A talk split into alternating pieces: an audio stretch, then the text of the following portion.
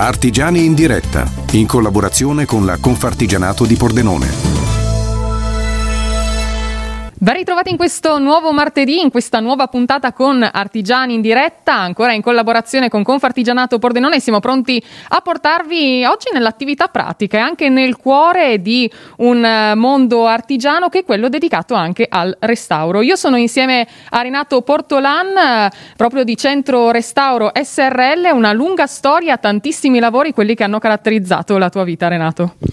Beh, eh, sì, sono il eh, socio di maggioranza di un SRL e riconosco appunto il fatto eh, che noi siamo nati come attività nel lontano 81 e non a caso eh, l'anno scorso abbiamo ricevuto il premio proprio diciamo noi artigiani per i 40 anni di attività. Poi dal 2012 quando siamo diventati SRL eh, si associa anche Cecil Van den Ed che è mia moglie e in qualche modo tutto questo porta su un piano importante dei riferimenti che avevo già avuto al tempo della scuola perché io esco dalla scuola di Villa Manin di Passariano scuola che la regione ha istituito nel 76 dopo eh, l'evento sismico del terremoto quando nostri insegnanti per esempio esempio per la pittura murale erano i coniugi velluti poi diciamo i nostri insegnanti eh, che abbiamo avuto in laboratorio, i coniugi Mora, che erano restauratori del centro restauro, eh, dell'Istituto Centrale del Restauro di Roma. Quindi diciamo questo discorso delle coppie in qualche modo poi ritorna. eh, ritorna anche perché c'è una giusta condivisione dei compiti, delle responsabilità, ma oltretutto tutto questo sancisce quello che io ritengo un aspetto mm, più interessante, eh, che questo sì è un lavoro nel senso che alla fine ci dà da vivere, però alla fine è la nostra vita, nel senso che tutto questo ci impegna nelle 24 ore, diventa anche l'hobby, diventa la passione e diventa diciamo tutta una serie di, eh, di idee, di riflessioni dove l'arte ovviamente la fa da padrona. Esatto. Bello, una quotidianità fatta di arte. Noi arci, ecco, per, sì, possiamo bisticciare, ma diciamo diventa tutto così secondario rispetto a quelle che sono poi le, le esigenze ovviamente operative e tutto ciò che va di conseguenza. Ecco. Così passeggero anche rispetto a una storia, quella lunghissima, quella di tutti anche i lavori, i progetti che hai portato avanti in tutti questi anni. Sono tantissimi luoghi dove sei stato, ma raccontaci un po' anche di questo mondo dell'arte che tu vivi ogni giorno. Quali sono anche i servizi di cui vi occupate? Li chiamiamo servizi, ma sono veramente progetti d'amore quasi. Eh, diciamo, la curiosità è la prima molla che mi ha spinto a fare questo, questo, mestiere, porsi delle domande e cercare delle risposte. E ricordo che la sfida più grossa è stata all'inizio degli anni Ottanta, quando io mi trovavo in una chiesetta qui a Cordovado e sento, diciamo, entrano delle persone e sento un uh, vociferare di lingue tra l'inglese, il francese, il tedesco. Erano gli allievi del Centro Europeo per la Conservazione dei Mestieri, che già il nome stesso è bello, non conservare conservare gli oggetti, ma conservare i mestieri, che allora si trovava nell'isola di San Servolo. L'allora referente che accompagnava questi eh, diciamo, studenti, ma erano tutti artigiani anche più attempati del sottoscritto allora, mi ha detto ma te la sentiresti di venire giù in isola a San Servolo a spiegare che cos'è il restauro? E io sì, bene, mi sono trovato per oltre vent'anni a insegnare a Venezia, all'isola di San Servolo, con tutta una serie di realtà che potevano loro essere i miei insegnanti, ma è stato bello perché, diciamo, ciò che io sapevo potevo trasmetterlo e ciò che non sapevo attraverso loro ho avuto modo quindi di avere una panoramica che mi ha portato poi ad avere contatti di lavoro nel senso di assistenza, di direzione ai lavori anche all'estero. Per cui diciamo tutto questo mi ha portato anche a approfondire tematiche e problemi diversi. È per questo che devo essere quasi, non dico contento, ma nel senso di dire che ho avuto modo di, di, di essere più fuori, ecco diciamo eh, che non eh, legato magari alla bottega e questo è un fatto che mi ha permesso ovviamente ovviamente di arricchirmi di esperienze, di conoscenze, ma tornando al lavoro di materiali, di tecniche, di tecnologie, perché la pittura murale, che poi è la disciplina che meglio diciamo, mi sento di rappresentare, eh, non è detto che tutti i paesi la sviluppino alla stessa maniera, cioè l'Italia rimane il centro, però attorno ci sono una miriade di eh, sfaccettature che portano ovviamente a fare sì che la materia sia più ampia di quello che eh, si può vedere sfogliando un libro di storia dell'arte, insomma. Ecco. Anche perché sappiamo che il lavoro del restauro è fatto tantissimo di documentazione, si studia tantissimo proprio per dare un risultato eh, originale anche. Beh, eh, questo ovviamente è la base del, del lavoro, non a caso eh, la socia, quindi la moglie, eh, lei è laureata in chimica, chimica applicata alla conservazione, quindi di ogni opera che arriva laddove c'è la necessità di studiare la parte ovviamente mineralogica, la parte stratigrafica, poi ci appoggiamo per analisi più specifica dei centri specializzati, ma almeno di primo acchito so, al microscopio a capire di cosa stiamo parlando e poi fa lei la selezione di tutti i solventi che servono per le puliture dei materiali che sono poi consoni per un corretto approccio alla, alla disciplina. Ecco. Wow, che bella commissione di saperi e anche di passione proprio per il proprio lavoro. Beh, noi siamo entrati con grande piacere nel tuo laboratorio qui a uh, Pordenone e siamo ancora più felici di poterlo mostrare in qualche suo angolo speciale anche ai nostri ascoltatori, perché noi ci risentiamo tra pochissimo anche sulle nostre pagine social, sulla pagina Facebook, sul canale YouTube. Collegatevi perché vi porteremo direttamente dentro al laboratorio con ancora qualche progetto aperto proprio del centro restauro insieme a Renato Portolan tra pochissimo qui con Artigiani in diretta con Confartigianato Pordenone rimanete con noi qui su Radio.0 Punto zero FM. Punto zero FM. Punto zero FM. Come promesso ci ritroviamo in questa puntata di Artigiani in diretta anche sulle nostre pagine social per portarvi nel cuore del laboratorio di Centro Restauro. Io sono ancora insieme a Renato Portolani ed è veramente un piacere conoscere tutta questa sua storia di lavoro, di grande passione per l'arte e vedere da vicino, non dico toccare con mano perché si guarda ma non si tocca in questo caso, eh, queste grandissime opere. Renato, raccontaci un po' cosa stiamo vedendo e cosa stiamo vivendo alle nostre spalle. Beh, in laboratorio passano moltissime opere, ma sono ovviamente opere come si dice, da cavalletto, anche perché lo spazio che voi vedete non è diciamo, il capannone, ma è diciamo, una eh, situazione, un contesto quasi diciamo, di abitazione reso proprio nella condizione. E questo perché? Nella condizione ovviamente operativa. E questo perché? Questo perché eh, noi abbiamo anche un altro capannone dove ovviamente lì entra il camion e scarica i materiali, ma questa diciamo perché è un po' la casa, cioè chi entra in, questa, eh, eh in questo spazio spazio deve pensare che l'opera non viene accatastata, non viene messa diciamo in un deposito, ma viene considerata proprio all'interno di un percorso quasi privato, eh, personale. Quindi qui dentro eh, noi regoliamo la temperatura, regoliamo l'umidità, regoliamo la sicurezza, in quanto siamo con un sistema di allarme collegati ovviamente con dei centri di sicurezza e questo ci è diventato indispensabile quando abbiamo lav- lavorato per la soprintendenza su un'opera del Carpaccio che veniva da Palazzo Venezia a Roma e quindi bisognava avere tutte le carte in regola per poter ospitare ovviamente queste opere. Ecco, da lì è nata proprio questa realtà. Le opere diciamo che passano per la porta e quindi anche anche per il giroscale sono quelle che trovano ricovero in questo spazio. Quindi devono passare, questo è un po' il dettaglio essenziale.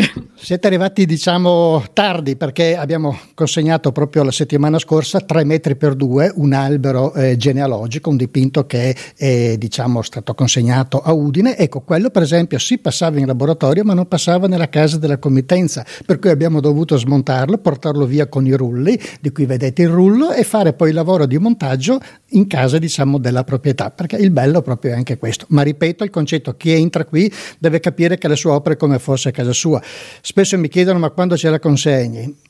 Se uno viene a casa mia vede che le pareti non dico che sono spoglie ma quasi perché ne vedo talmente tante che girano che non saprei quale scegliere. Allora dico lasciatemi che me la gusti poi quando sono stanco ve la rendo. È una battuta per dire che ovviamente i tempi del lavoro non sono quelli che li decide come nei lavori diciamo tra virgolette diciamo su ordinazione una scadenza a me interessa che i materiali che uso e le tecnologie siano ovviamente compatibili con l'opera e con il tempo, cioè deve stagionarsi e quando l'opera vedo che è finita, o meglio, quando posso dire, ecco, a questo livello posso anche pensare di portarla a casa mia, è il tempo che vada a casa del cliente. Eh beh, giustamente, più artigiano di così veramente non si può, ma ti va di passare anche un po' alla tua storia. Avevamo raccontato che questa storia che parte eh, un po' anche da una perla del nostro territorio, perché stiamo parlando anche di Villa Manin di Passariano, dove tu hai raccontato anche un po' del tuo lavoro, ma lasciate la parola. Beh, eh, come formazione e come diploma operativo io esco proprio dalla scuola, eh, dai corsi di restauro di Villa Manin di Passariano, la scuola che nel 77 è stata istituita dopo il, eh, il sisma. Eh, tra l'altro conservo anche una bellissima foto eh, di quegli anni in cui si vede proprio tutta la gerarchia, eh, dal ministero rappresentato dall'allora ministro all'istruzione e alla cultura che era Oddo Biasini, al presidente della regione che era Comelli e al al dottor Scurati Manzoni, architetto che era funzionario della soprintendenza, proprio diciamo in questa eh, lunga gerarchia, al professor Giancarlo Menis, che era l'allora diciamo, direttore dei musei di Udine, ma lui che ha voluto la, eh, la scuola, e alla dottoressa Luciana Brossa e poi il sottoscritto che è lì che lavora, quindi bellissimo, cioè una, una bella piramide che va ovviamente dal vertice fino alla base, ma comunque questo per dire che devo molto ecco, a, questa,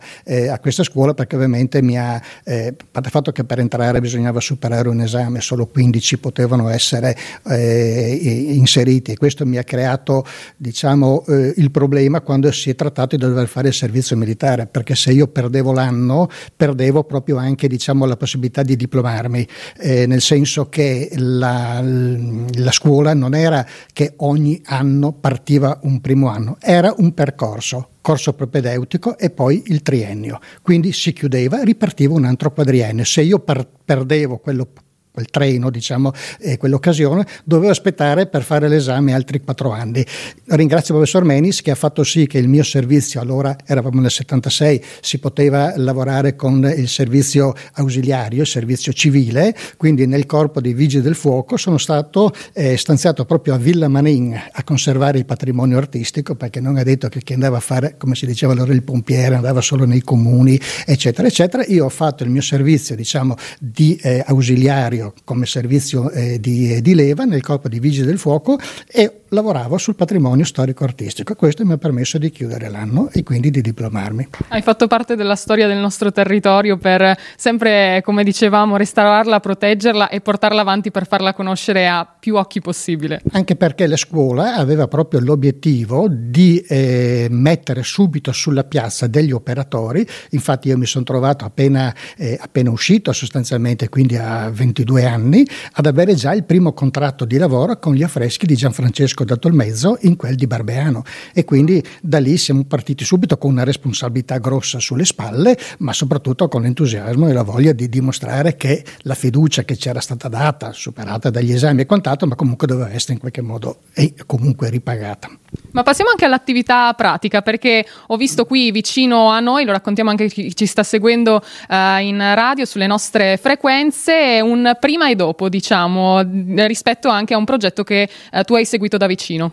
Beh, 41 anni di attività da descrivere sono praticamente un'enciclopedia, sono una sorta di tre cani, eh, per cui diciamo, beh, in questo piccolo pannello posso mostrare alcune esperienze di, eh, di lavoro che eh, portano, mi sposto, ecco, che portano, ecco, così mi metto davanti magari al pannello e spiego meglio, eh, portano praticamente alla chiesa di Maiano di Perse, eh, i cui affreschi parietali sono affreschi quattrocenteschi, con il terremoto e quindi la chiesa crollata, erano stati ovviamente del 76, prima diciamo della mia eh, ancora assunzione nel campo del mondo dell'arte, erano stati da altri operatori staccati e poi erano rimasti per oltre 40 anni sostanzialmente in stato di deposito. Ecco, la soprintendenza ci ha dato l'incarico di studiare la ricollocazione e attualmente noi eh, possiamo rivederli eh, collocati nelle pareti dell'abbazia di Corno di Rosazzo.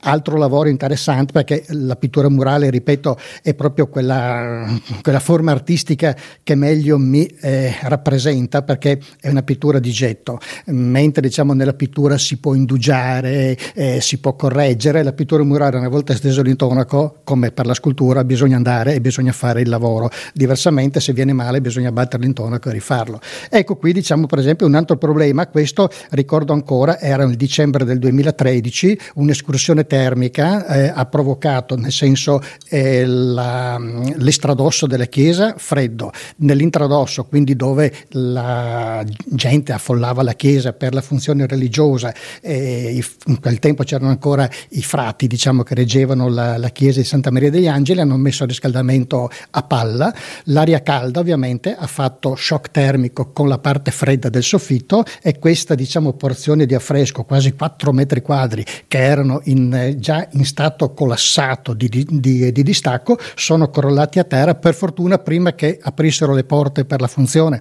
quindi diciamo prima delle ore 7. La chiesa poi è stata transenata, ecco tutto il lavoro di recupero dei frammenti, fortuna vuole che Elio Ciolle, che tutti noi conosciamo per le sue ovviamente attività di, di, di fotografo a livello mondiale, aveva fatto delle buone fotografie e queste ci hanno permesso di fare un ingrandimento uno a uno dell'affresco, di andare a ricollocare, studiare i frammenti come erano, un lavoro che è andato avanti quasi nove mesi, un parto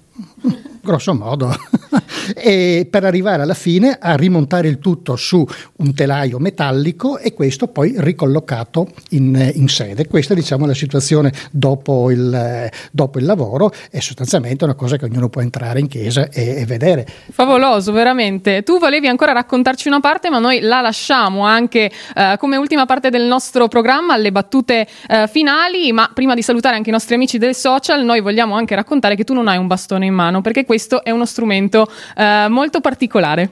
Ma questo è uno strumento, sì, uno strumento di, di, lavoro che se vogliamo essere, diciamo, aulici ci riporta Johannes Vermeer, eh, chi non ricorda, o meglio, chi non ricorda, uno poi Johannes Vermeer va a vedersi praticamente al Consistorio Museum di Vienna il dipinto di lui che sta raffigurando l'allegoria eh, della musica e lo vede ritratto proprio con questo bastone che è il cosiddetto poggiabraccio che per non andare a, ad appoggiarsi a lavorare, non avere il carico del peso del braccio ovviamente sulla, sulla mano stessa, non fa altro che appoggiarlo al telaio o comunque a un bordo e qui praticamente lavora.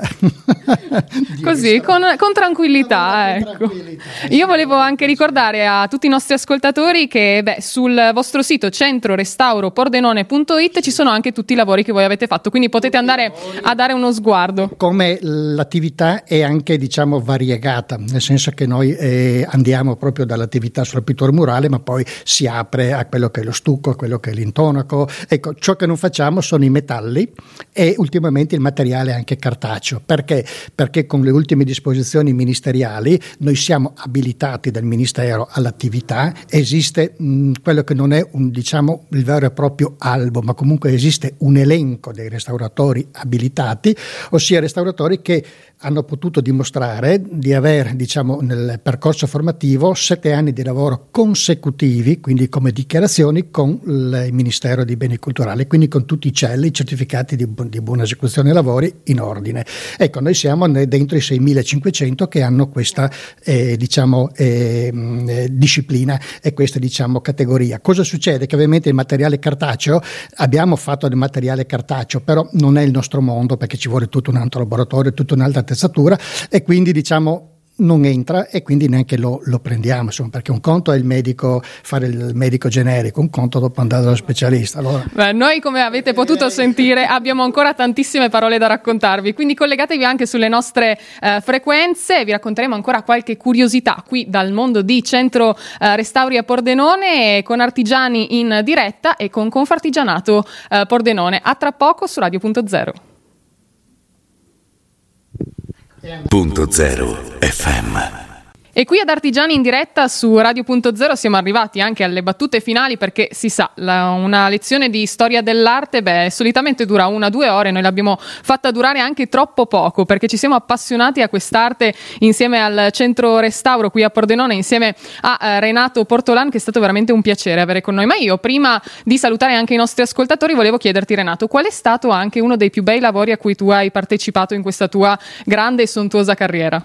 Beh, senza presunzione, perché questa diciamo lungi eh, dalla mia persona, eh, gli affreschi eh, della cupola del Palladio in Villa Capra Valmarana in quelle di Vicenza. Ecco, de- devo dire che gli stucchi e gli affreschi eh, sono stati diciamo, l'esperienza più toccante sia per il contesto storico, perché ovviamente eh, la Villa del Palladio è conosciuta in tutto il mondo, insomma fa parte proprio di uno dei beni eh, tutelati anche eh, UNESCO.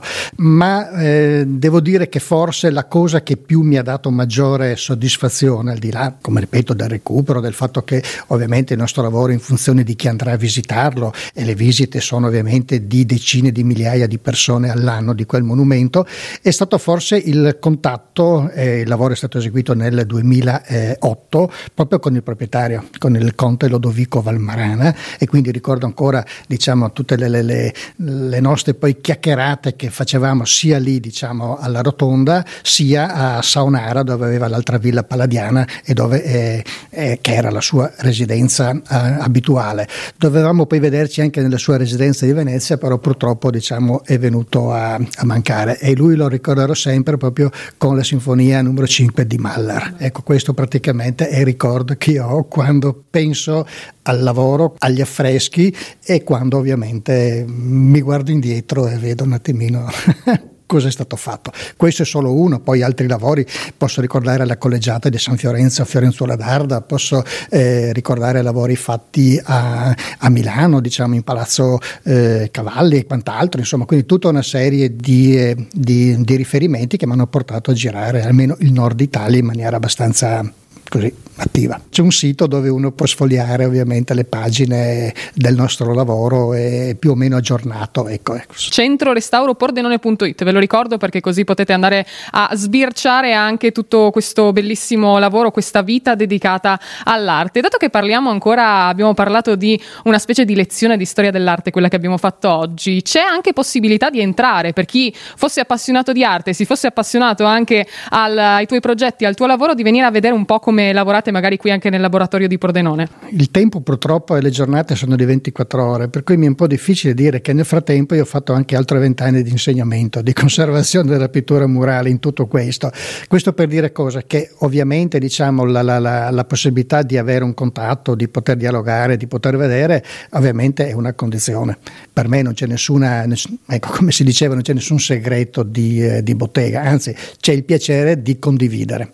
Quindi potete anche contattarlo, scrivere alla mail centrorestauropn.gmail.com eh, oppure sul sito troverete tutti i contatti anche eh, per eh, raggiungere direttamente Renato ma anche tua moglie Cecil per eh, vedere anche da vicino, toccare con mano questa bella storia fatta di arte. Beh Renato è veramente stato un piacere essere qui con te, anzi grazie di averci aperto le porte qui della tua bottega e noi non vediamo l'ora di ritornare e di sentire ancora altri tuoi racconti. Beh, il ringraziamento è, è mio per questa eh, opportunità, ricordo previo appuntamento perché purtroppo siamo in giro. Beh, assolutamente, se non sono chiusi anche nel loro lavoro tra marito e moglie anche a dedicarsi a questa bellissima arte. Grazie ancora Renato e alla prossima. Grazie a voi.